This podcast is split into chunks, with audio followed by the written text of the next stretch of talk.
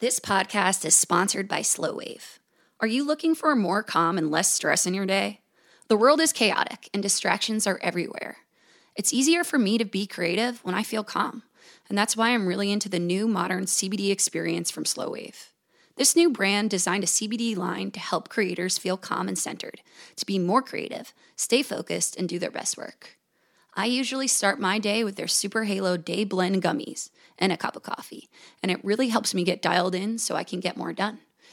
Visit slowwave.com and use the code BetterYet15 to save 15% off your order.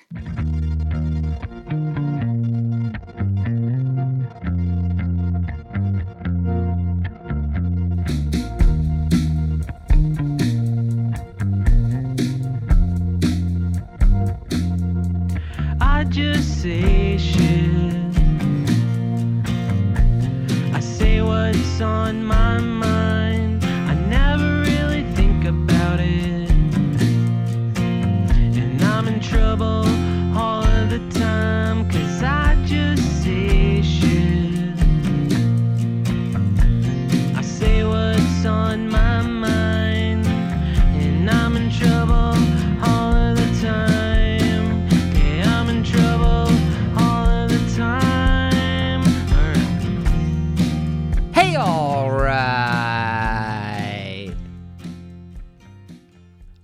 Welcome to Better Yet. I'm Tim Crisp, your host. Better Yet is a conversation that started in 2016, and it's a conversation that continues this week with my guest, Pat Graham. It did bring me down. Pat's debut solo record as The Talking Kind is out now, and we're talking all about that. We're talking Spraynard. We're talking Big Nothing. Hell of a program this week. Thank you for joining us. Thanks to all who are subscribing to the show on your podcast player of choice. I'd like to invite you to visit our website, betteryetpod.com, and check out our YouTube page, youtube.com slash at betteryetpod. How we doing today? I'm drinking that Dagger Mountain coffee, daggermountain.com. Follow them on Instagram at Dagger MTN Coffee, my favorite coffee roaster in the US of A, right here in Valparaiso, Indiana, the home of Better Yet since October of 2020. I'm drinking the Guji Karume, a lovely natural coffee from Ethiopia. Pick yourself up a bag at daggermountain.com. How we doing, Bubbas? Things are good here. You know I've been listening to the new replacements box set. Tim, Let It Bleed edition. Holy cow. The record that bore me my name has never sounded this good. It's never sounded good, but it certainly never sounded as good as this new mix from Ed Stasium. It just brought so much more life to these songs. It's been an emotional few days here. I'm not gonna lie. A couple teardrops have been cried listening to these new mixes. If you haven't listened already, you simply must. Even songs like Lay It Down Clown and Dose of Thunder sound incredible. Right now, my favorite is the new mix of Little Mascara. Bob's guitar parts just really, really shine on it. But the thing I'm really stoked to report this week, been a long time coming, but I finally got to meet Evan Bernard in person last weekend. Evan was in Chicago. I spent some time with him and Dave Collis. We jammed a little, ate some bagels. I met his little dog, Raider. Magical time with my friend Evan. We are sponsored by Slow Wave CBD. Slow Wave is a brand new CBD brand that specializes in crafting CBD products for creative people. Helps you feel calm, centered, and inspired. Slow Wave CBD helps me get into the creative zone for the podcast, for my other creative ventures. This is a high quality product, third party tested. Edibles are fully vegan and they taste great too. Visit shopslowwave.com and use the code better yet 15 to save 15% off your order. My guest this week is Pat Graham. Pat's someone I've been following for many years, starting with his band Spraynard. Those Spraynard records were some of my favorite of that era of pop punk, the post Latterman, If You Make It days, records that I still love and had such a blast revisiting. Of course, Pat went on to start Big Nothing with songwriters Matt Quinn and Liz Parsons. And earlier this month, Pat released his debut solo album under the moniker The Talking Kind. The album is called It Did Bring Me Down, and it is one of my favorites of this year. Tremendous songwriting. You hear some Lemonheads inspiration, some Neil Young. It's all got a great lo fi vibe and tons of great collaborations with some friends of ours from Philadelphia. It's a really tender record it's funny as hell, too. I was really excited to have Pat on for an interview and I'm excited to share it with you. Thank you so much for listening to Better Yet. Don't forget to rate and subscribe. We'll see you in two weeks. For now, here's me and Pat Graham.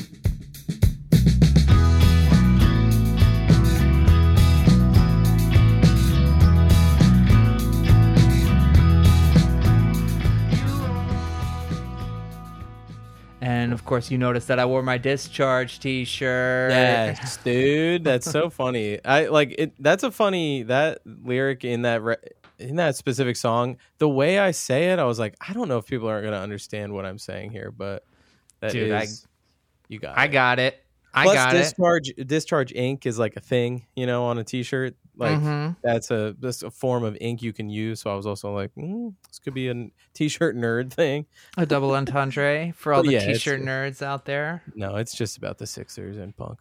Yeah, dude, hell yeah. This was a pandemic purchase. I'm like, yeah, I don't see people. I don't need to worry about who's around when I wear my shirts anymore. Yeah, fuck yeah. That's why I've been like I, I have like a millions of dead cops shirt in my uh, eBay cart at all times where I'm like, do I do it? Do, Do I I? Yeah. do I wear this now? Hell yeah. so coming to us from Philadelphia, Pat Graham is on the show. Welcome to Better Yet, Pat. Hello. Thanks, Chris. Thanks, Chris. Thanks, Tim. I was like Tim Crisp. Thank you. Happens friggin' all the time. yeah, yeah, Crim. How long have you been in Philly? Um, I've lived in Philly proper for like going on four or five years now, but I've lived in I grew up in a suburb like 40 minutes outside of Philly. And I never really I've always lived within like half an hour of Philly essentially. So Yeah. um I you know, and I I've been working in the city for like 10 years, so I've been coming to the city every day even if I'm not living there. So, you know, 4 or 5 years officially, but I feel like I have always lived here, you know. yeah, you're from West Chester, right? Mhm, Yeah. Yeah, I technically grew up in Malvern, which is like it's town next door, but yeah, West Chester was where we all like after high school we all Oh, okay. moved and did a couple punk houses and stuff like that. Are your folks still in that area? Yeah, my dad still lives in West Chester. Um, he lives like in like a 55 plus community uh out there and it's awesome. Every time every time like we live we we stayed in west chester a long time because we were just like a lot of our friends moved to philly and we were like we're in philly all the time anyways. Why don't we like do shit here and just try and Yeah. be like big fish small pond kind of thing? Which was really fun but then now going back out there i'm like dude i still love it out here. It's still like i i have a really weird love for the suburbs that won't go away Yeah. and so like being in his 55 plus community i'm like i want to live here now I just want to play nine holes and Dude, fucking yes, hang it's out. on it yep it's on a golf course and he plays like every day and there's like a restaurant there's like a wood shop i think they have a radio station you can like tinker around in like Oh this place God. is awesome I love that. Do you have siblings? yeah i have a brother and a sister my brother is actually still in west chester too he's like in downingtown which is next door to there to west chester but he uh he has a whole family out there which is nice to visit them and my sister lives in delaware like southern delaware near the beaches because her husband works for dogfish head which is based in rehoboth Uh huh. um, yeah, yeah. so she lives she lived in philly forever like she was my og philly like you know she would bring me to shows and like kind of show me the city and stuff and then Oh, cool. her her and her husband who her husband definitely has plenty of discharge t-shirts it's like that that's their vibe and then they all of a sudden were just in lower delaware and like they just go to the beach every day and kind of live a really chill fun life so you like it down in, in Delaware? Delaware, I think gets um, completely overshadowed by the Wayne's World thing. Yeah, I know. I Delaware actually representation. Yeah, I it's kind of a joke amongst my friends actually that I really love Delaware. It's like a Yeah. weird my mom's side of the family is all from Delaware, so I grew up like kind of visiting there a lot and just kind of being there. It's also only it's literally at 25 minutes from Philly, so um Yeah. and it's like Wilmington is like a major city. Not, you know, it's not major, but it's a city. It's and a so city like, and things happen there. yeah, I think it's weirdly underrated. You know, it's like sometimes it feels rated, but but I think for the most part it's underrated. Uh, but I love it there. Yeah, Delaware's awesome.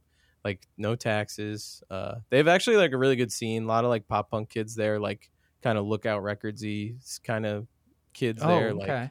because they're all it's like a weirdly like I think because it's so suburban down there, they're obsessed with pop culture and like I get Pete and Pete vibes down there for sure. Oh, you know, sure. Yeah. Yeah, like- Wellsville. like yeah, weirdo. yeah. Just Uh-huh. and like they just love that kind of stuff. Like I don't know, like action figures and pop punk and stuff. like so, I relate with them for sure. So your sister was kind of your cool older uh gateway, I guess, into pop punk and Yeah, stuff totally. like that it sounds like.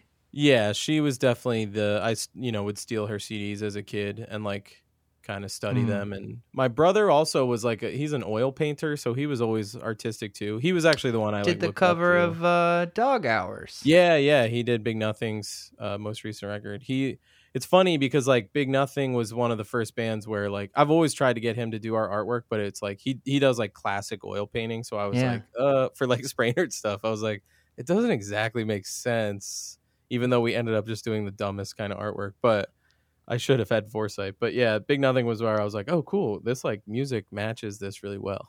Yeah, totally. like, I need you to paint this, but uh, yeah, he he kind of was the one I looked up to a lot, and then my sister like being into punk. I mean, we just were at the right ages growing up where we fought all the time, but then slowly I was like, damn, I think this punk thing is really cool. So she got me into all that. Took me to my first, uh, first Unitarian church show in Philly, oh which wow. was ag- against me. Holy Which shit. was a great first show. So. oh my Yeah. god. What year? I just looked this up recently. Actually, it was like 2003 or four. Must have been. A, it might have been even like 2002. I think it was the first time they played the church, and it was with this band 1905, which I'm just uh, coincidentally wearing their shirt today. But uh, So that's as the Eternal Cowboy era. Yeah, it was like honestly, so it was like I it's so weird cuz I remember it was before that record came out cuz I have a, a a solid memory of like thinking they sold out on Eternal Cowboy. Like I remember being 12 or whatever and being like this band sucks now. Uh like Fat Records isn't actually punk like as like a fucking 12 year old. So I was like I did I did I was definitely like an early bloomer with with like uh sellout culture and punk and stuff. I just kind of lucked out. My, you know, my sister and her now husband were just like anarcho punks, so I kind of lucked out on the like early politics side of things, which yeah. probably was also a curse. But Yeah, right. I was gonna Yeah. say it lucked out is one way Yeah, of putting yeah. it. So, uh, when did you start playing guitar? I'm guessing guitar Um, was your first instrument. yeah, yeah. I was, I was probably, I don't know, eleven, maybe eleven or twelve, and like me and two other friends were like, we're gonna be Green Day. Green Day was like my first concert, and we were like, okay, you know, the three of us were like, let's start Green Day. We're just gonna Mhm. be as famous as Green Day for sure, and all picked our instruments. I just was recount- recalling this the other day of like, you know, that weird five minute conversation where we like drew out. I remember we drew out like each other, and I was like, well, I want to like hold the guitar, and like drew myself with a guitar. Uh-huh. I was like, that changed my whole life. oh my god, like, yeah, set- right. that set into motion the fact that I play guitar. And my one friend started playing bass, and he still plays bass in bands to this day. And then our other friend who was the drummer, he like got into drugs, like Oh, weed. So Yeah. he didn't get to. he was like, he just got into weed and was like, I don't want to play drums. I made that sound sadder than it was. It was just when we were 14, he got into Weed, weed yeah. and was just like, oh, Which is Yeah, it might as well be might as well be the hard stuff. Yeah, when you're especially if 14, I was like, "You're Mhm. what?" It's like, "What about drums, dude? this was everything." So did did that early band play any shows? Yeah, that band actually that became what was called the Domino Theory, which was a high school band of mine. Um, and It's a we good did high we, school band name. Yeah, it's not bad. it's not bad. We got it from I remember like an eighth grade presentation on World War II, and this Uh-huh. kid was this kid was giving a presentation and said the Domino Theory, which was actually, I think like Hitler's plan to take over the world. it was basically like, and I was like, wait, why? You know, looking back, I'm like, wow, what a terrible band name. But I think it's actually not to be like well, actually, but No, I think please, it's the communism dominoes. So Yes, it yes, goes yes, to yes. Vietnam. So it makes a little bit more sense. You're not aping from Hitler. You're aping cool, from yeah. uh, America, which yeah, both showing you both how much I knew back then and now. I was just like, that's a cool phrase that I'm gonna take.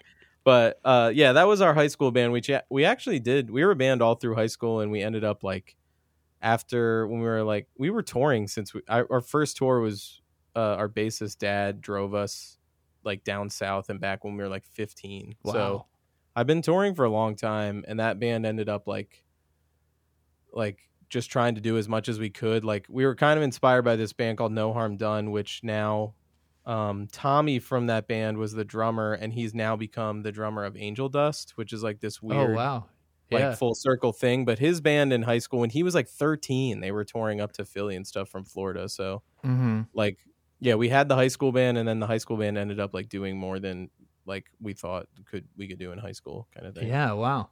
So was there like a scene in in West Chester? There was west chester's always kind of had a solid I, like i trip on that all the time of like our high school scene was like really robust as far as like we had a bunch of skinheads we had ska kids we had mod kids we had like there was like and they were like granted they were from like surrounding suburbs and like a lot of philly involvement too but like you could go to a show in west chester and like get like beat up or or beat up a skinhead you know like Right. It was just a and to be 15 and experiencing that i'm like that was because i like talking to kids now they're like i only got into music and stuff when i went to college and it's like wow that is we had a really robust thing going on for a college town you know? Hmm i think which which is part of like why we stuck around for so long because we were like this is still a thing but yeah there was a decent scene. A lot of like screamo a lot of like um hardcore a lot of metal as always but there was also like a lot of punk stuff like erik petersen from mischief brew was doing a ton of stuff around that time yeah, like sure. in in west chester and before him was like plow united and creep records that was like our Weston know. too, right? yeah, Weston was Weston was technically Lehigh Valley, but they came down all the time. But that's what I mean. Like there was just a lot of bands like that. That it was like shows happening every weekend, kind of thing. Yeah. So how Pretty did you meet uh Mark and and Pat Pat Dose? Dose. Uh, we, I met them through the. T- we started. So I was in the Domino Theory, and then I we would play with Dose's band, um, the Uprising, pretty often. Which was like they had a lot of good originals, but then they also just played like sick covers of like Misfits. Like even like like as we were like a little too old, like seventeen, and playing Misfit songs, which I was like, that's kind of awesome. um, but we Dose and I hit it off because he was wearing a Dumb and Dumber shirt at the first show I met him at, and that's that was like our mutual favorite movie. Fuck yeah. And then Mark was just I met Mark because he was wearing a Kid Dynamite shirt in high school, and just kind of stopped him in the hall like, "You know this band?" kind of Was thing. it the uh the like gymnasium shirt? No. that- Actually, wait, his was yeah, it was the maroon. yeah, I Uh, fucking had that shirt. Yeah, everybody. Had, it was like there was a period of time where Hot Topic must have sold it or something because I'm like even. I got mine on like it was everywhere. Interpunk just Nice, for of the course. record. of course mailed in i used to mail in the cash you would like hide the cash in a piece of paper Yep. and it would be like sneaky cash i remember that what a weird time i mean awesome but weird uh but yeah i met them just through like that stuff and then we started like a joke hardcore band because we were really into good clean fun Mm. and so we were like let's start like a hardcore band we sung about like video games for the most part and like snacks um like the ska version of hardcore i guess. And then uh that like formed and then they like slowly integrated into the domino theory the high school band. And like we all did a tour together where the three of us were in the Domino Theory and like weren't getting along with the other member on that tour. And it was cuz like we were like trying to, so hard not to take it seriously. Like we were like let's just like show up late and like fucking like I don't know play a 5 8 minute set and then like go to the diner as quick like we were just trying to be goofy the whole time and have Uh-huh. fun. And it just like created all these issues. And then on that tour we were like i think we should just start like a fun band that Yeah. we just like are goofy. And that's kind of what it always was so. That's funny because I have in my notes just Spraynard was an incredibly fun band, and not Yeah, that knowing was that our whole- backstory, it was it, that was all that was our whole thing. And that's like i think all the tension in that band always came from like and there was there wasn't a lot of tension in spraynard but if it ever came up it was cuz it was always because of like being forced to take it more seriously i think always like yeah. created like a cognitive dissonance in my head of like you know when we got a booking agent when we when we like started having like guarantees and weird you know music industry stuff i started being like this sucks like this is not what i thought like we wanted but at the same time there's like no other place for it to go really which Mhm. isn't isn't really anyone's fault except the music industry so that band that band was fun and it was always supposed to be fun so it ended because it wasn't fun yeah. yeah And you had like neighboring scenes too, like not only Philly, but you had Captain We're Sinking and people in Scranton and Yeah. Square of Opposition in the Lehigh Valley. Just like such a fertile time. Yeah.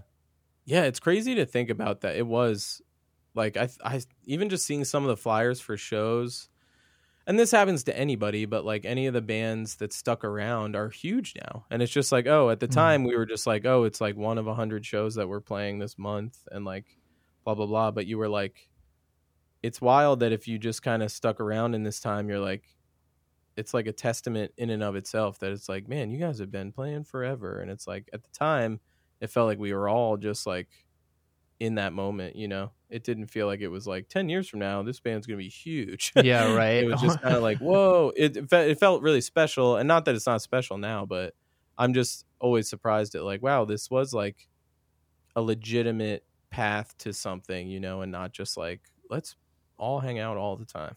Yeah. I just remember getting like sucked into the world of Mhm. all of it because it was like, you know, the, these kids were all my age, and you listen to the Mhm. Snowing record and you hear, you know, about Chris Reject. And Yeah, yeah, yeah. It's like, okay, cool. Like, what is what is all of this? And I think that's how I came to Spraynard was just like Yeah. buying, you know, one thing on Square of Opposition. It's like, well, I'll get some splits, totally. get some seven inches. Yeah, and that's I mean that's the same for us. I remember like I I have always I've always known Nate Dion from Lehigh Valley who was in Snowing. He was in uh, Dogs on Acid, Yankee Bluff. blah, blah. It's been a million bands. Yeah. Yeah, great great man. But I met we met him in the Domino Theory when we were really young and kind of kept in touch. But then that's like we got so like wrapped up in like who's Chris Reject. We were like, what is Uh-huh. this like this Square of Op thing? And it was like similar to like the DIY West Chester thing. And we were like, you know, he was obsessed with the same West Chester bands and like Weston and all that. And I was like, what is it was like this weird thing you wanted to like dig and find out about. And it was like all connected to like if you make it in weird ways too. Oh yeah, dude. You know, like Garwacky is like the reason this thing exists. so weird. I think about that all Yeah. the time, especially for how goofy that man is. Like, yeah. he would he would deny that to the bitter end, but like, yeah, like I bring that up all the time, especially with like peers now who maybe like I was just I met Josh Robbins like two years ago. Oh, word so. up. I love Josh. po- Oh, I love Josh, but it was like this weird thing where I was like, I can't believe we've never talked Yeah. because there is such a thing around that time and around if you make it that's like yeah we all got to know each other and like sought each other out and like did this whole thing and now all the current friends i have are because of that website Yeah. so it's like it's weird when there's like missing pieces you know I didn't realize until I was doing research for this interview that you recorded cut and paste with Phil from Latterman. yeah that was Doesn't nerd- get any more on the nose than that. yeah that was some true nerd shit that was like i mean we we kind of hit a wall and i don't know if it was a wall but there was like i guess it was like partially from like you start to watch i don't know you have a thing when you're young and you're like I don't want to rip off this band too much, but like I want to like blah blah blah. And then you start seeing like other people play shows and they do like the shows do really well and you're like, but they sound exactly like that band. And Yeah, you slowly right? are just like you slowly like I think we can just sound just like this band and it'll be its own thing. So cut and paste really was just an exercise in like let's just like write a Latterman record because it's also like fun. It feels Yeah. like you're like it feels like paying homage to a band and simultaneously like we were learning our instruments, you know, like I remember Dose like locking himself in a room being like, I'm just gonna get better at drums this month. And like when you're young, you have time to like just be like, that's my whole thing. Hmm. And like when you're learning your instruments, you're like, whoa, we sound just like Latterman. Like that's fun to uh, you know, it, like it, it doesn't have to just be corny. It's like, wow, this is like physically fun to play in this band that we love, you know? So that was just us. And like I remember hitting up Phil being like, sorry, we sound just like you. And he's like, I don't this is awesome, you know? yeah, it's funny. They're one of those bands that, like, you know, there's that saying about like the Velvet Underground. You know, fifty thousand people started bands when they heard that record. Like Latterman Mhm. is one of those punk bands that just like totally set off their own like mini subgenre For for, sure, dude. ten years. Yeah, I mean, it was such it was such a good and new like culmination of all that stuff. You know, it was like one of the first. I feel like kids now, especially, are like really they don't care if they're cringe, and that was Mhm. like kind of what was appealing to Latterman about to me back in the day was like they were like doing things that as a songwriter I was like, oh, that's like corny, but it sounds really cool. when Yeah. they, you know, it's just I don't know if you really own it it's like amazing and that was just like you know you could hear how much fun they were having just like playing blink 182 riffs really fast Dude, totally. Funtitled was a big record for me, and like listening to that just reminded me so much of just like what a shout along band you were. Like I felt connected to that urge that like you know is part of my past of just Cool. you know hearing "Damn You" a box and just wanting to fucking like sing along and ride my bike, and that's what I did. and It felt great. Thank you. yeah it's funny thinking back on like that record especially i mean we just like i fully was writing with the show in mind you know what i Yeah. mean like it wasn't it i mean partially it was because like in the when we're like playing together you can't hear the pa but like also it was just like yeah like we pictured the show when we're writing the record you know what i mean like yeah. I, I remember a lot of the riffs on that record, even just like writing it in a basement and being like, and then like this is the part where people will jump and like hopefully people Totally. you know like and just yeah we really pictured that and so it was nice when it like came to fruition of like okay yeah this is like a live kind of performance thing yeah You made that with Mike Bardzik. He Yeah. did those Everyone Everywhere records, which to me are just like some of the best sounding records ever. Yeah, dude, his studio is fucking awesome. I, I love that dude. I, I haven't I haven't been there in a minute, but it's just out in the suburbs of West Chester, and like it's like on a farm. Like it used to be an airplane hangar, so it's like this empty thing. He's converted into this wild studio, and you can like sleep there. And I think Fun Title was made in his old studio in the um that was like in the town of West Chester, but Mhm. still like yeah he's always been the best and like he comes from that west chester punk creep records. He was in the boils for a long time like he comes from that whole scene. So we always looked up to him. And he straight up like came up to us at a show at like a small coffee shop in west chester we used to play all the time and was just like i want to record you guys. And we were like we know who you are. So that was That's like a really cool. fun special thing for us. So i love our relationship with mike and hopefully he's doing okay. I haven't seen him in a minute. Um, and you put Funtitled out on Asian Man Records. That had to be a fucking thrill.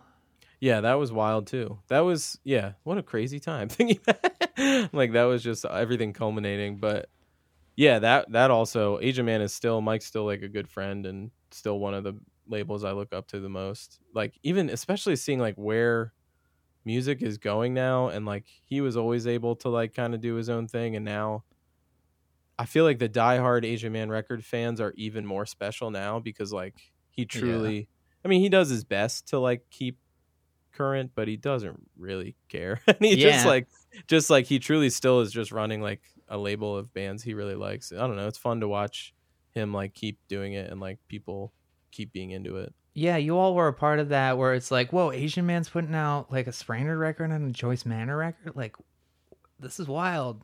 Mike's Yeah, dude, still I with mean- it. Yeah, and that was all like part of that if you make it thing too. Like I remember like Bomb and Jeff and like being a part of Asian Man and I was like, well, if Mhm. that's where Jeff's going, like that's the label that makes the most sense, you know, and it just kind of got everyone excited. I think like there were some other if you make it ties to Asian Man, but it was all like that kind of time and it made sense kind of what I was saying before like Spraynard was just trying to stay fun and stay DIY and stay like I was like how do we play basements but there's a, 200 people there you know Uh-huh. like yeah. that was all part of that scene Asian Man was the label that seemed to be like yeah I'm just going to put out your records put them in record stores and but you can still just do your thing you know hmm So you did break up for a bit there and kind of alluded to it just becoming difficult to maintain the the attitude as you got more professional with it. Yeah, it's bizarre. I experience this all I experience this outside of bands all the time too, but like I'm just really I'm pretty bad at like success for whatever reason. like Yeah. pretty I react pretty negatively to like uh people looking at me. it's a weird, you know, like or like I should that's not the right way to say it, but like I kind of spend a lot of time being like, okay, I want this to like work and I want people to it's like a weird juxtaposition of like I want people to pay attention and then once they do, I start freaking out. I'm like, "What?"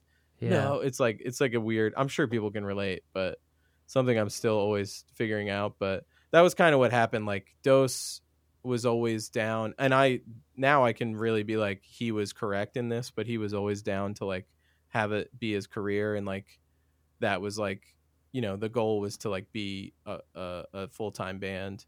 Mhm. And the closer we would get to that, I was always like started freaking out and just being like, you know, I want to finish school or I want to like, I always like, I'm a grass is greener guy. So I was always like, oh, I got to bail on this and do this because it's not fun or whatever. But I just didn't, I could never, I never had my head on straight with that. And that's like both, both times we've taken breaks. That's kind of what happens is we start like doing really well. And then I'm like, I'm out. But you're also touring a lot. Like I looked back Yeah. and like the lead up to that breakup was like three months of touring. Yeah, that was crazy. That was a weird. We were like, let's see if this breaks us up, and it just kind of did. that was that was a crazy. But we also like you know, we kind of did that with everything. Like we recorded Funtitled. We recorded cut and paste in two days. We recorded Funtitled in like three or four days, and we were like, let's tour all the time. Like that was just kind of our attitude of like, do it as hard as you can yeah. you know i don't know where we got that or why we became obsessed with it but that's like do it till you burn out was kind of the vibe you know Yeah, that was just like a sad breakup, though. Just like from all of those songs were just like about your friends. And then the announcement was just like, we're not friends right now. oh it was so funny though uh the announcement no i mean dude i yeah i can't sugarcoat that it was a very dark time in all of our lives but uh we i remember the truth of that situation was like dose and i were just like really not getting along and we're the kind of people that when dose and i are are are close and tight knit we're like really tight knit and we can like spend all of our time together and then there's just this weird if we hit like a weird patch we like i think we do this with other shit in our life too but like we just kind of like check out. We're like well then i'm not even going to talk to you at all. Like we're very mm-hmm. black we can be we can be very black and white which we've worked on in for years but that was a time when i remember i was like let's figure out the post and like he, dose just like went on the facebook and was like i'm posting this. I was like oh my god you know like it's so crazy. But i also do like we always have there's always like a weird tinge of humor in it to us too like i think we probably did have the convo too of like i just think that like the power and the influence that people give bands and stuff is also like really funny to me of Mhm. like because you can just go on there and be like we're done bye and it's like so funny that people are like ah, what is it it's And like it's it just is. like- it's like a part of. It's like uh, this thing that I connected to. It's like now it's not pure anymore. Like, do I even really like my Yeah. friends? I don't know. yeah, yeah. Which I also, you know, obviously I relate to. I've had that feeling so many times with bands or like artists where I'm like, wait, that like reshaped my thing, my thinking. But like, it also is just like purely funny when it's like the reality is that we're like three stupid dudes, yeah. like who are just fighting or whatever. You know, it's like. I don't. It's it's a strange thing, but yeah, that was sad for sure.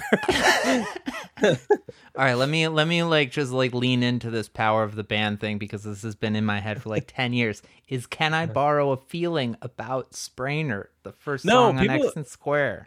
It's funny. People have asked me that. No, I I wish it was. I wish it was. I wish we were meta enough. Actually, there are songs.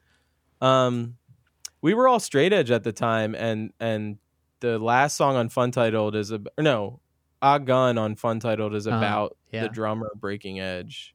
So like we had some meta moments, but um, Can I Borrow a Feeling is about an ex of mine. Unfortunately, just a regular old love song ex thing, but it can certainly be. I'm, I mean, that was written coming out, or I guess it was right before we broke up. Yeah, so that could definitely. I'm sure that was in my head. You know, like I, Yeah, it's not like I wrote that with some one thing in mind, but I'm sure the feelings were being conjured like from other shit. You know. I also wrote a song called Can I Borrow a Feeling? I Nice, needed to tell you that. So Hell yeah. I tried. I think I succeeded. I tried to make, or no, Mable maybe. I tried to do a Simpsons reference on every release. Oh, nice. I'll have to go back and dig because I think that was the only one that I caught. There's a few. Um, you did do some solo stuff in between Spraynard. I went back. I listened to that Adult Braces demo. I love that shit. Thank you. Yeah, that was like a weird. That like you know, I've always. I remember that specifically. I started doing that just to tour. Like I was like I I think Spraynard broke up, and I was like, but I miss touring. Mm-hmm. Like we never. I never wanted to stop touring, so it was just like a weird thing where I was like, I think I could write an EP and just like I think I, we I went out to Chicago. Me and my now wife, um, like drove to Chicago and like Ohio and stuff, and just did like a week or two, just on tour. And then I was like, I don't like playing alone, and just kind of stopped it. but it was fun. It was fun to write some like I wrote most of the songs on that EP in like a day or two, so that was a fun exercise. you write a lot. You seem to have a pretty prolific output. You're one of them. I don't I feel like I don't write enough, but I think I end up my thing I write really fast once I start. Like I don't do a lot of editing, so I like I, I know a lot of people who like sit on songs for years and like have riffs and stuff, but I mostly will like if I set aside time, I'm it kind of goes along with the like not being too serious thing. Like I'll just write something and be like, that's fine. And just Mhm. kind of put it out. I like to try and be like as immediate as I can and just be like, that's what it is, and try and not like sit on it because every time I've sat on something, it comes out and people have the same reaction of like, cool, that's cool Yeah, song. I'm like, yeah. okay, right? Just- if you, it's all the same, then might as well stick with my gut, you know? so was it easy to like mend fences with getting Spraynard back together? It was. It was like definitely complicated. Like we didn't. Dose and I didn't speak for about a year, or maybe a little less. But then Mike Park reached out and was like, "Do this." He wanted us to do like a compilation record of all of our like splits and B sides and stuff, and then was like, "You should record a new song for it." So that kind of made us get back together and like we were all down. I think it, the timing was just right. Of like he suggested that, and Dose and I were both like, "Okay, we could like." we could see ourselves doing that and then we just really well we always loved like writing songs together that was Yeah. like our even in high school like we didn't we were all straight edge in high school so we like didn't do anything except get together and play so it just kind of we loved doing that so we were like oh let's just write an entire record that like became a thing really fast Yeah. Dude, and Mable, like, you know, I had all this nostalgia for cut and paste and Funtitled. Totally forgot what a ripper Mable was. Thank you. Yeah, that's kind of like I mean, not that it's all like in the past now, but at the time I definitely was like, damn, that was like a lot of people's reaction of like, oh yeah, and you have a new record? And I was like, this one's really good, you guys. like like Dose and I still joke about like when we listen to Funtitled, we're like, what the fuck is this record? Yeah. Like it's I'm proud of it in that it like people re- reacted to it and responded to it, but like songwriting wise, I'm like, this is insane. This is an insane re- like as we've like grown as songwriters, there's like no second verse on that record. It's Yeah. just like first verse, chorus, bridge. I'm like, what the? It's just so weird. But so Mable was our attempt at like really trying to make a cohesive record with like, yeah, I just am really proud of that record. I go back to that one. And I'm like, this is like a solid ass attempt, you know? Dude, that song Bench, that's oh yeah, thanks. it's so good. That's a wild song. That was truly just born of like I think uh Fl- Floral Green by Title Fight had like just come Oh, out yeah. and just that the like bass tone of that record, I was like I just want to make this like yeah. a spacey song that has this kind of tone. I think Yeah, the head song- in the ceiling fan is like the Yeah, yeah. the most influential song of like that decade. Yes, which is weird because that was like kind of a stinker for me. I was like, what is? I was like, what is this song? Although, yeah, definitely, song. it definitely comes out. I mean, you know, yeah. that's some like weird. I'm sure there's some pseudo like deep seated jealousy shit in there where I'm like, this song's fine, but it's really like incredible, you know? um I totally fucking forgot that that record came out on Jade Tree. Yeah, that was a huge fucking deal for us. That was like, you know, I was stoked to do something on Asian Man, but I definitely was honestly kind of new to Asian Man as it as that all that started coming together. Like I had like some the Alkaline Trio records and classic shit, but like Jade Tree was like our the three of our like label. Like growing up, especially it being in Delaware and like being sort of local, like we loved Paint It Black, we loved Kid Dynamite, and like all the like Promise Ring later on, Cap'n Jazz, like that, that was just like our label. So we were like, it was funny. I remember like they asked us to have a meeting or whatever. We met up at a coffee shop in Philly.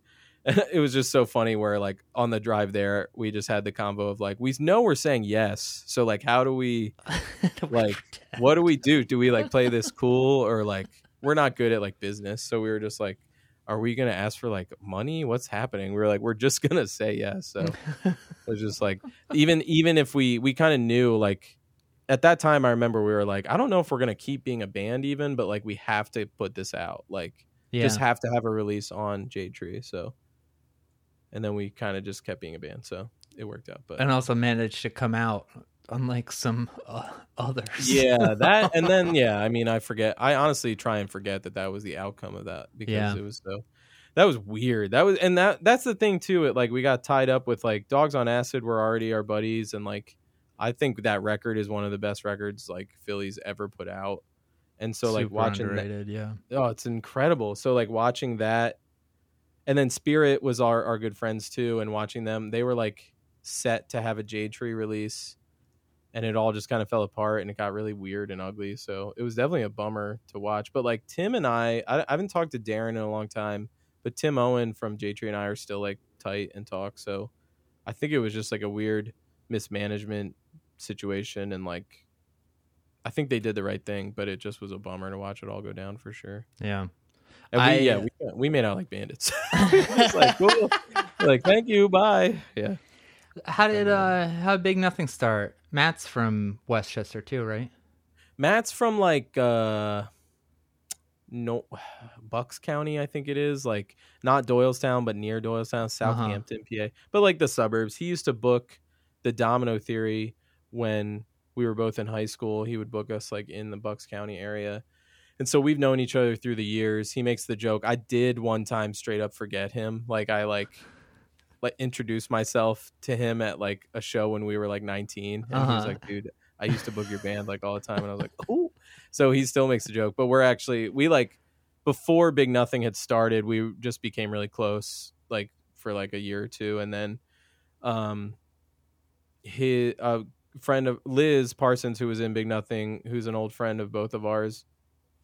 We like talked about starting a new project for a while. Spraynard was like we didn't break up, but we were just kind of like we're gonna chill for a while. I finished school, and like we just kind of were like doing. J- Dose was like flirting with the Joyce Manor guys at the time, and like we were just all like, "What's this gonna become?" and blah blah blah.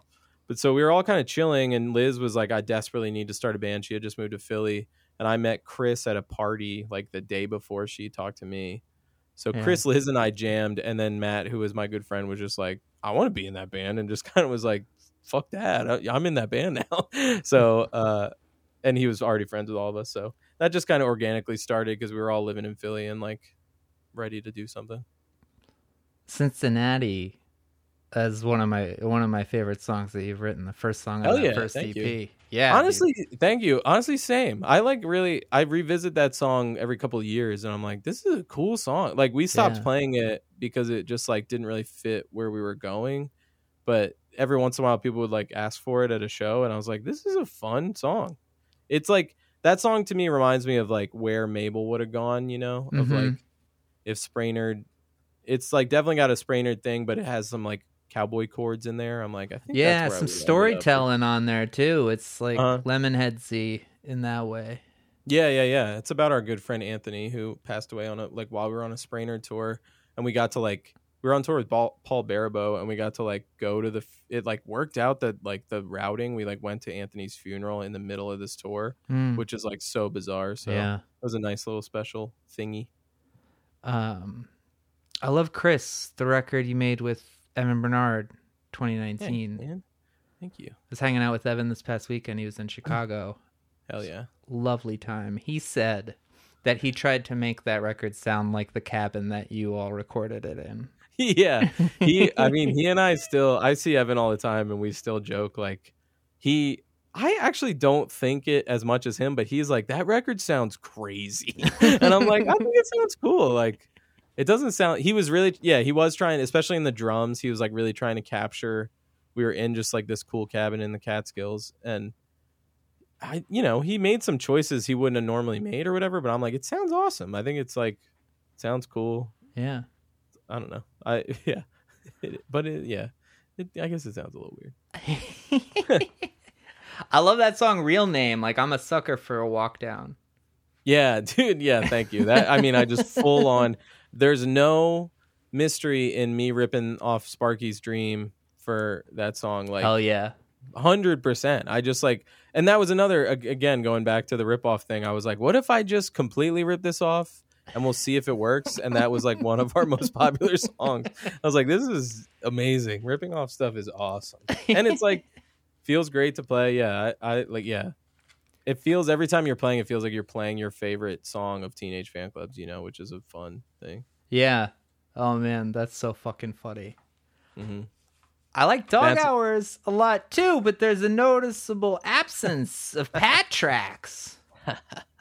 Yeah, that was my plan the whole time. Actually, in a weird in a weird way my the right my writing is like all over that record i wrote a few of those songs and like matt and liz both had like matt especially would like come to me and be like okay i don't have a chorus or whatever you know like Mhm. there's that that was very much like a group effort record but for some reason like i liked chris and i think it's a good record but i honestly don't love like a three songwriter band that was never really our intention with big nothing but it was more just like kind of happened because all three of us like had songs and have egos and we're just kind of like well i want this to be on there blah blah blah and with chris I, or with dog hours i was like matt to me we want i was like if we want to be closer to the like replacements americana vibe like matt to me has more of a i can't shake my pop punk voice. So matt i just can't shake it. Like it'll come out punky no matter what. So Matt to me has more of like a singer songwriter vibe, and like Liz's songs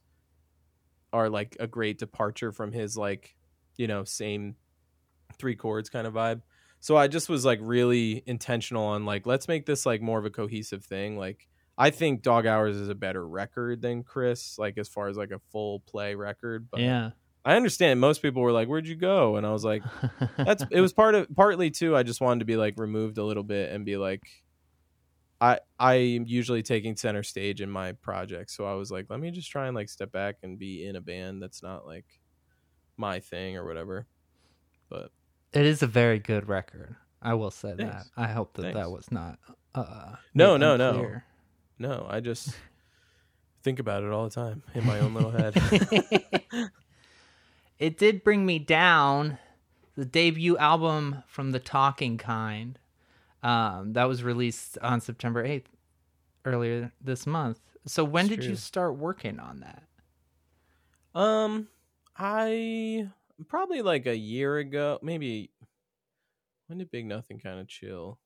Like it's probably been about a year and a half of writing stuff and like getting stuff down but that was kind of mixed in with the recording of dog hours and like the the the writing of it of like i kind of knew like i was like let me take a step back from be, like singing and like being fully involved in big nothing so that i can focus on my own thing like like Mhm. i knew i wanted to play and that was a, a big nothing just we all have like full-time jobs and stuff.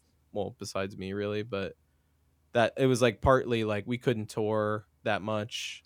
Like matt owns a business that liz is the the manager of so like it was just didn't make sense. So i was also like oh i want to tour more. Like let me try and focus on my a new thing of my own.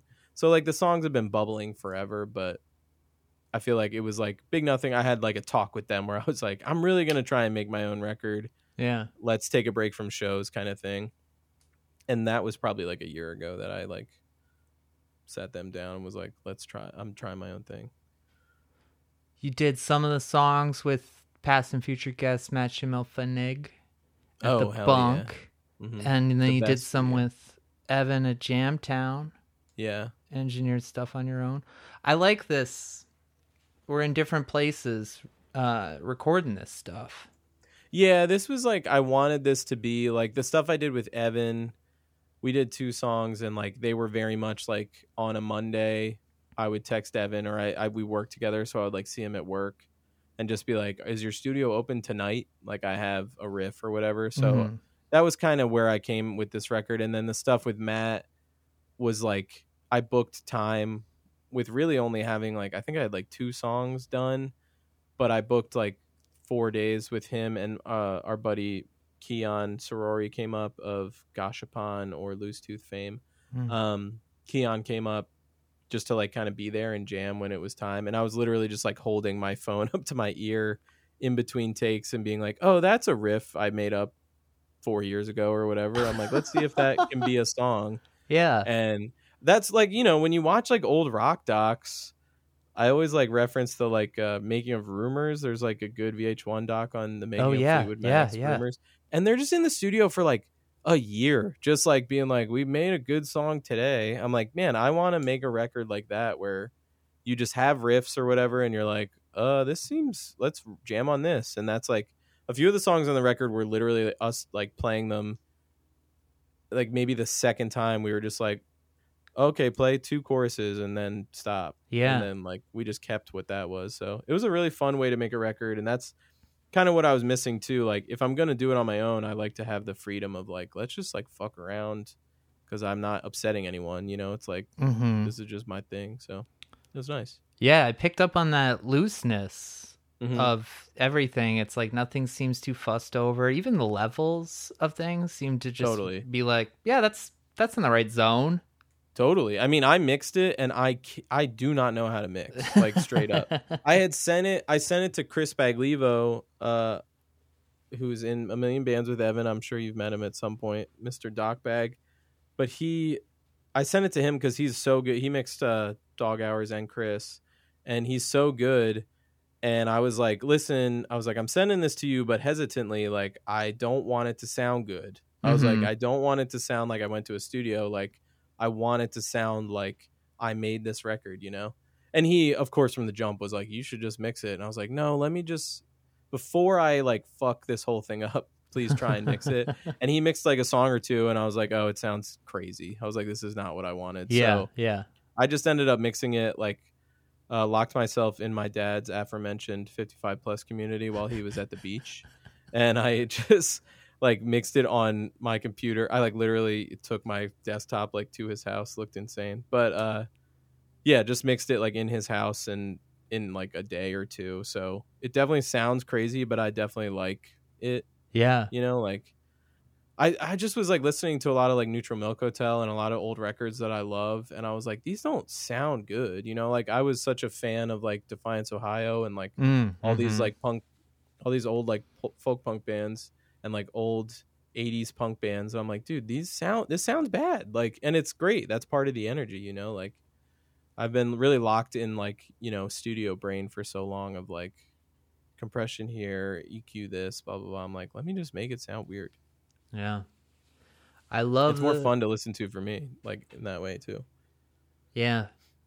Oh, definitely. I can. Yeah, I, I guess there is that tangible quality of like something that's made by someone for themselves. hmm It's on here. I love that first track, Trouble. You got Sam from Radiator Hospital, Mikey from The Goodbye Party. Or you could say Sam and Mikey from The Afterglows. That's you know the original.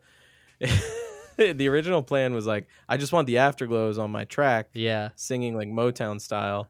Uh, but then like when it came to like doing Spotify stuff, we were like me and Mikey were both like Sam, like you know, like we would get a lot of listens if Radio Hospital's names on it. So it was like you know Sam being the saint that he is was like I don't care what we do. So Uh, as the afterglows, I was like this will be good for the afterglows career, I swear. But that was definitely some backdoor like scum shit that I was as- ashamed of. Of like, I know we're good friends, but like, just if we're gonna be real about this, you know? But yeah. no, I'm stoked on that song. Was one of the ones that like Keon and Matt and I just jammed out like on the spot. I think we played it twice or something, and then I wrote lyrics and like the vocal melody over it afterwards. So. It, I'm stoked on how that came out and glad they could like I just sent it to Sam and Mikey and was like do whatever you want to this song, you know, and they yeah. sent it back to me like that. So I was stoked. Man, it's fucking. I love it. Just that first line is some relatable shit. I just say shit. Yeah, I have to mostly credit my wife for that. Um, she, like, you know, I as this project was blooming, I was like, I we just like she's plays uh as Ivy Two is her music project. She's a musician Oh. as well. Word up. but she, yeah, she's it's so good. Check it out. Um, but she was like, I we just talk about this shit all the time. Of just like, what the, should the lyrics for this like da da da. And I was like, I don't know this new project how personal I should be or blah blah blah. And she was like, just like communicate, like talk in it, you know, like make your lyrics the way you talk, like. And that's something I get caught in all the time. Of like, people are like, last week you said that you didn't like growing pains and now you do? And i'm like yeah i just say shit. I don't know. You know like i just having a different opinion every week and that's just kind of how, how i roll. I'm just trying to hang out. One detail that I just love about that track is that it's Sam who says, "I'm just the talking kind." yeah that was he texted me and was like yo you sure you want me to take the like titular line? I was like yeah that's cool to me. That's the cool. There's like i'm not gonna remember but that's just like an old trick i remember of like bands like so, like people singing kind of like incorrect things and getting your brain like in a cognitive dissonance zone is fun to me where i'm like you know because we get we get it's weird it's weird that like listeners get attached to like the person singing it where it's like this is just a song you know like Mm. anybody can say anything. I just say shit.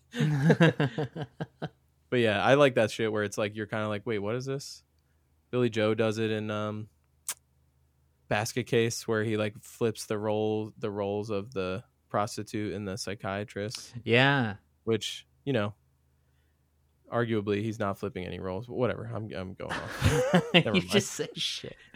i'm just saying shit and sam saying that part it was awesome One thing that I, I've been really taken with is just the way your sense of humor comes through on the record. It's really obvious, like looking at Spraynard song titles, that you guys like to be silly, but I hear a song like Never Bored, and there's just so much humor in the perspective of hmm the person who's singing that song. yeah I just love his like fucking attitude towards basically like sending himself into a ditch. yeah uh character huh Yeah. right. yeah no i mean that and thank you for saying that's really nice of you to call out because that's like definitely the main thing i was like going into was like the humor of it all like just like my my brother like years ago turned me on to an artist named dan bern who is Mm. like a, it- not he's like a very i thought he would be bigger as we got older but he's like now a pretty unknown folk artist like modern folk artist but he's like he he's just so funny like his songs are like they Yeah. they really hit you at certain times but then he's mostly just like so funny and i was like man i grew up singing those songs and like they meant so much to me even though they were so silly and like he ended up writing the soundtrack to Walk Hard. Like that's his vibe. Oh, Like, word. It's like truly like silly, but then he had a lot of like touching moments where you're like getting hit by, and I just like this prod. This whole project was like being as truthful to myself as I could, and like most of my ninety percent of the shit I talk about is like to be funny. So it's like hmm very rarely am I. I guess sincerity is always there, but like I'm always trying to get a laugh. So I was like, I might as well try and do that in the songs, you know. Yeah. That song has such a great groove. Thanks. Really? I love yeah, I love that bass line. That's one I've had for like a, a year or so, being like, oh yeah. Dude, the guitar solo on that song too, like you get that minor chord in the bridge and then that guitar solo is like it's just got such a cool tone. thank you. Th- thank you. Yeah, that I sent that to a friend, um, Harris from Sundials. Oh, hell yeah. I'll often yeah, I'll bounce shit off of him, especially now, like now that I've caught up with his like Lemonheads worship. hmm Uh, but I'll send shit to him all the time, and he was like, "Oh, that Dire Straits solo," and I was like, oh, "I guess it is kind of Dire Straits or so." I was like, "Not my brain," but also fun fact: the bass line in that bridge is just "The Crowd" by Operation Ivy. If you slow it down, Oh, It's for very- real. very intentional, but it yeah, just it's just that same riff, really slow. um the closing track on the record world peace a lovely little song about greg mendez i just love that shit man it Thank you, especially He's with my- that record coming out this year Dude, too well, I want to clear. I want to clear the air publicly that I wrote that shit before he was famous. like it's like you know every time he releases a record i'm like oh the world's gonna hear this thing and like this was like i've i've really got he he greg and i started working together a lot recently so i've really gotten to know him a little more and he's just like obviously everyone that we work with is like that is the sweetest man like most pure Mhm. sincere man I've ever met. And then for him to write this most recent record, like my wife and I were listening to uh the live album in the car yeah one day, like and I remember being like, Oh, cool, a new Greg thing, and just like we both were like floored, like almost had to Dude, the pull live over, like, live album is something it's crazy else. and there was like listening to that it was like really a moment of like i wrote that song shortly after i had heard that because i it, there was just a moment of like this is like this dude could change the world you know there's like a weird little spark in that live album that i was like oh this is he's moved from he's moved beyond the like oh my buddy writes these cool songs. I'm gonna go watch him in west philly. It like moved into like oh this dude is like a prolific like prophet that could save the world. So uh yeah that song i that was like amidst i wrote a lot of the lyrics in like one i rented an airbnb and got really drunk alone and wrote a lot of the lyrics for this record like it, it, you know immediately. Yeah. All at one time i should say and that was one of them and i remember like texting him after i had like i recorded it and then like bounced it right away and like sent it to him and was like before i start mixing this like can you let me know if you're uncomfortable with this song? And he luckily was like this is so cool. I was like okay thank god. He was like i'm obviously incredibly embarrassed but it's a cool song so i'm down. I was like okay thank god. Yeah but it was really how i felt in the moment it's like barely a joke i was like this is just i love this man and who says you're not serious sometimes That's yeah, but it's funny. You see, that song's also funny. That's the whole thing. new records out on lauren records the freaking hero aaron kovacs yeah, I love Aaron. I've known him so long now. I was tripping on that recently that we met like I feel like summer vacation was still summer vacation was first, right? Do you Yeah. remember? mm-hmm. Yeah, I think they I think we played together in um outside of LA like early on Spraynard years. So yeah, he's the best and like I wasn't I hit him up to put out the tape because I was going to put out the record on, alone. I was just going to do it all myself. And I hit him up and he was like, "Let me just call you." And like, we had like a conversation where he's like, "You know, I'm down." He was like, "I'm down to do the whole thing." And I was like, ah, "I just kind of want to tape." And he's like, you he was like i've been through this before and as a label i have to sell all your records so that i can keep running a label. He was like you're gonna like get bored and not want to sh- mail them out anymore after like a hundred copies. I was like that i was like that is the truest thing i've ever heard. Because like i always hit a wall where i'm like i don't want to do this anymore like yeah. you know?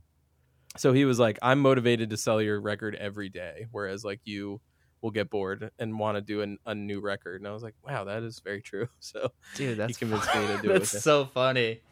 yeah, but he's the sweetest and like he's so easy and like the record, the vinyl's like been delayed and he even went out of his way to like get like a different color that was easier to get in time kind of thing. Like he's just been he's Hmm. the best.